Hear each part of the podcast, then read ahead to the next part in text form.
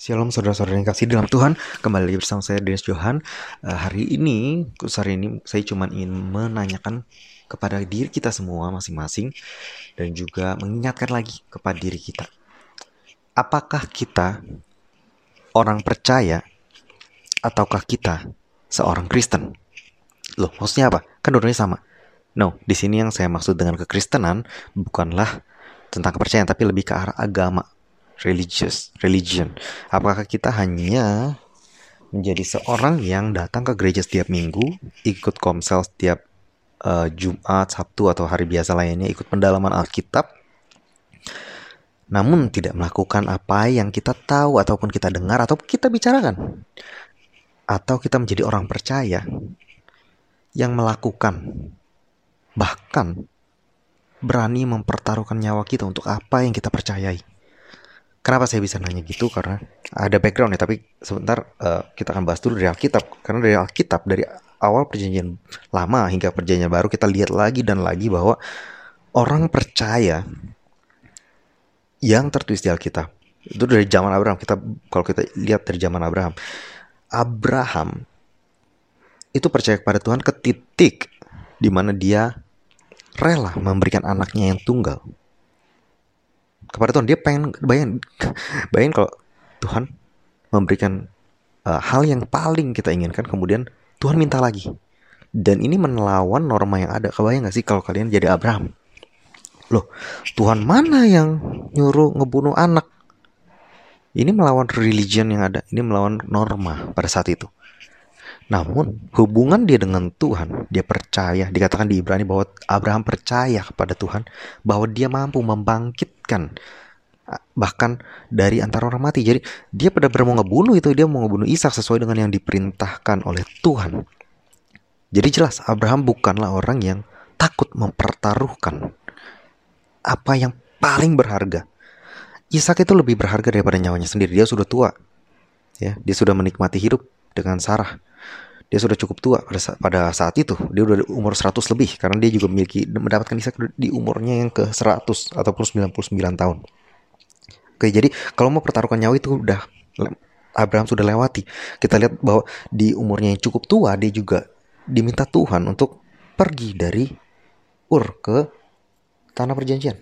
Ke tanah yang bahkan Tuhan belum kasih tahu pada saat itu ya. Disuruh pergi ke tanah yang akan aku tunjukkan. Dan dia lakuin loh ini orang ini orang imannya luar biasa. Ke titik di mana kalau itu Tuhan yang ngomong, gue lakuin. Gue nggak tahu gimana nantinya, tapi gue percaya bahwa ketika Tuhan suruh gue, I'll do. Ini adalah iman Abraham.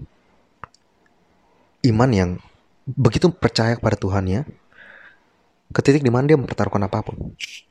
Bahkan dia harus meninggalkan comfort zone yang mungkin dan dia juga mungkin uh, mengalami banyak kesulitan finansial atau kehidupan ya karena dia harus pergi di umur tuanya ke uh, suatu kota lain. Of course Tuhan selalu memberkati dia dengan berkat-berkat yang unexpected. Tapi kalau kita menghitung ketika kita mau menjalankan perintah Tuhan, kita berhitung dulu, maka sering kali kita tidak akan menjalankannya. Karena Tuhan tidak akan memberitahu, oh nanti di sana ada provision, ada kecukupannya di sini, di sini. Dia Tuhan tidak akan memberitahu semuanya. Tapi dia hanya akan memberitahu one step at a time. Tapi masalahnya adalah apakah kita mau berjalan mengikuti step yang pertama yang dia berikan pada kita. Kemudian kita lihat lagi bahwa ada Musa di umurnya juga yang ke-80 tahun. Dia di challenge Tuhan uh, bawa keluar Israel. Bayangin, di umur yang 80 dia harus face to face dengan orang yang terkuat, the most powerful man on earth pada saat itu Firaun. Harus face to face. Ini orang mempertaruhkan nyawa. Ini Musa mempertaruhkan nyawa untuk apa yang dia percaya. Bayangin kalau apa yang ada di pikiran Musa ketika dia pertama kali disuruh ketemu Firaun. Gimana kalau dia mati? Bener gak sih? Bayangin kalau kalau kita jadi jadi Musa sebentar gitu. Oke kita percaya ke Tuhan sih, tapi Tuhan gila ini orang kejam banget gitu. Ini tinggal masalah apakah gue mati di tangan dia atau gue disiksa dulu sebelum mati. Tapi kita lihat lagi bahwa Musa juga taat kepada Tuhan meskipun ada perdebatan, tapi dia end up dia pergi ke Mesir dan uh, the rest is history. Kita lihat lagi dari zaman Sadrak, Mesak, Abednego dan Daniel bahwa Sadrak, Mesak dan Abednego ketika disuruh menyembah patung Raja Nebukadnezar dia nggak mau. Dan dikatakan bahwa Raja Nebukadnezar memberikan satu kesempatan lagi. Kalau lu mau nyembah, it's good. Dikatakan it's good. Oke, okay? it's done. Gak ada masalah. Tapi kalau tidak, maka mereka akan dilemparkan ke dapur perapian. Namun mereka dengan santainya berkata bahwa, oh king, kalau itu masalahnya, gak ada lagi yang perlu kita jelasin. Kita percaya bahwa Tuhan kita mampu mampu untuk melepaskan kita dari kematian tersebut dari dapur perapian. Gak berhenti sampai di situ. Dia bahkan challenge kembali Raja Nebukadnezar. Mungkin kalau zaman sekarang ini dibilang oleh orang Kristen atau orang-orang yang berreligion, beragama, bilangnya ini tidak bijak nih. Karena dia nggak mohon-mohon untuk bisa dilepaskan. Benar gak sih? Tapi dia malah challenge eh, Nebukadnezar dikatakan bahwa tapi kalaupun tidak, ketahuilah raja, kalau kami sekali-sekali tidak akan menyembah patung raja ini challenging banget ya ini bold banget bayangin ini bold mungkin kalau zaman sekarang uh, Christian zaman sekarang akan bilang ini bodoh nggak bijak harusnya tuh lu hati-hati ketika ngomong atau harusnya mohon-mohon untuk bisa dilepaskan ketika lu di kondisi gawat darurat namun kita lihat bahwa Tuhan stand with them. Nebukadnezar menaikkan apinya tujuh kali lipat ke titik di mana orang yang nganterin mati karena begitu panas. Tapi mereka malah joget-joget di dalam, menari-nari dan ada orang keempat which is Tuhan ataupun angels of God, son of God kata Nebukadnezar. Artinya Tuhan stand with them ketika mereka stand with God.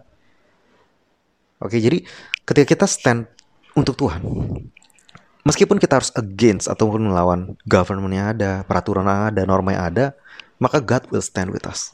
Dan di sini kalau memang peraturan uh, norma pemerintah itu sesuai dengan peraturan uh, Tuhan, of course kita harus ikutin peraturan pemerintah yang ada. Tapi di sini konteksnya adalah ketika the law of uh, the law of the land ataupun hukum yang ada di negeri itu berlawanan dengan hukum Tuhan, maka kita tidak perlu takut ataupun memohon untuk pengampunan dari mereka.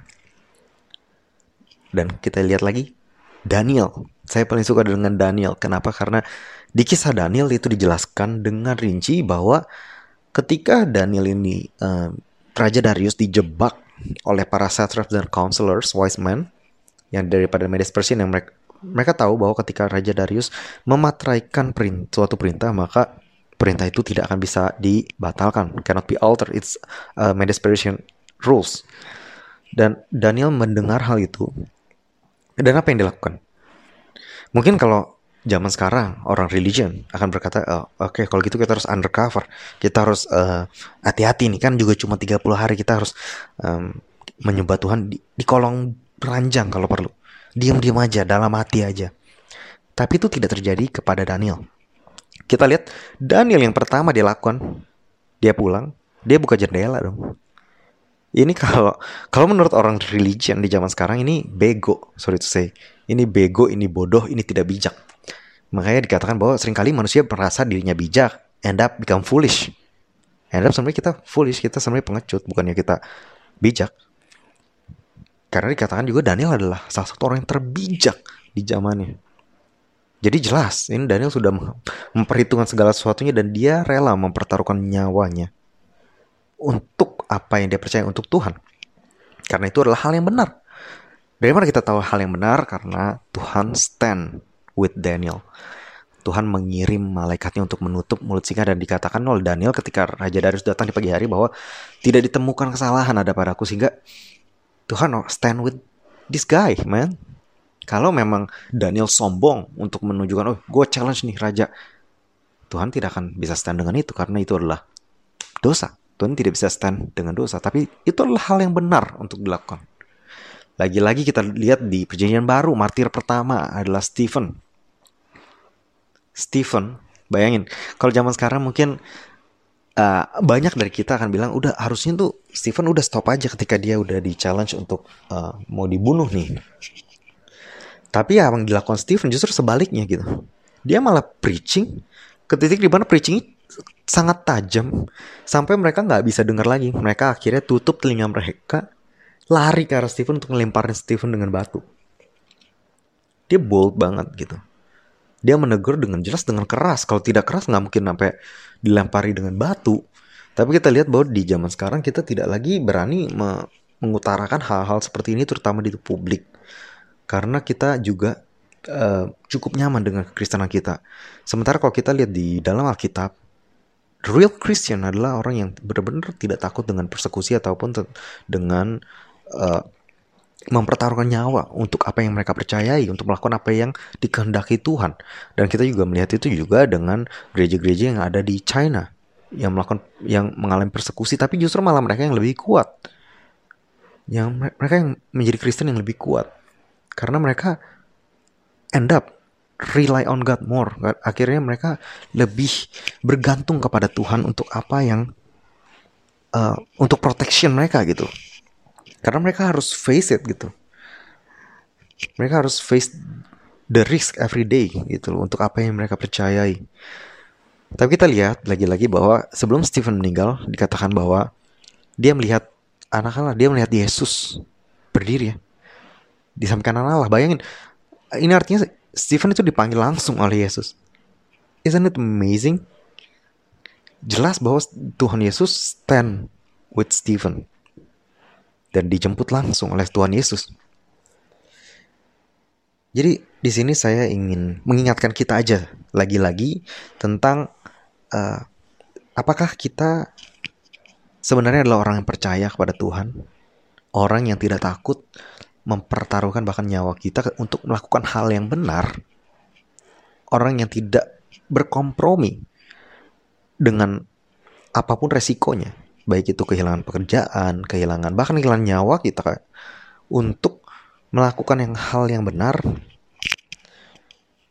daripada kita menjadi seorang Kristen yang fokusnya hanya ke kegiatan agama, baik hari Minggu, hari lain, pelayanan kor ataupun uh, gereja. Karena lagi-lagi Tuhan Yesus juga memberikan perumpamaan tentang uh, the good Samaritan ya. The good Samaritan. Jadi ada ada tipe orang yang seperti orang Farisi, orang Lewi, which is ini adalah orang-orang kalau zaman sekarang mungkin orang Kristen, orang yang agamawi, pelayanan, mereka ada di mimbar ataupun mereka ada di gereja, baik itu jemaat maupun pendeta.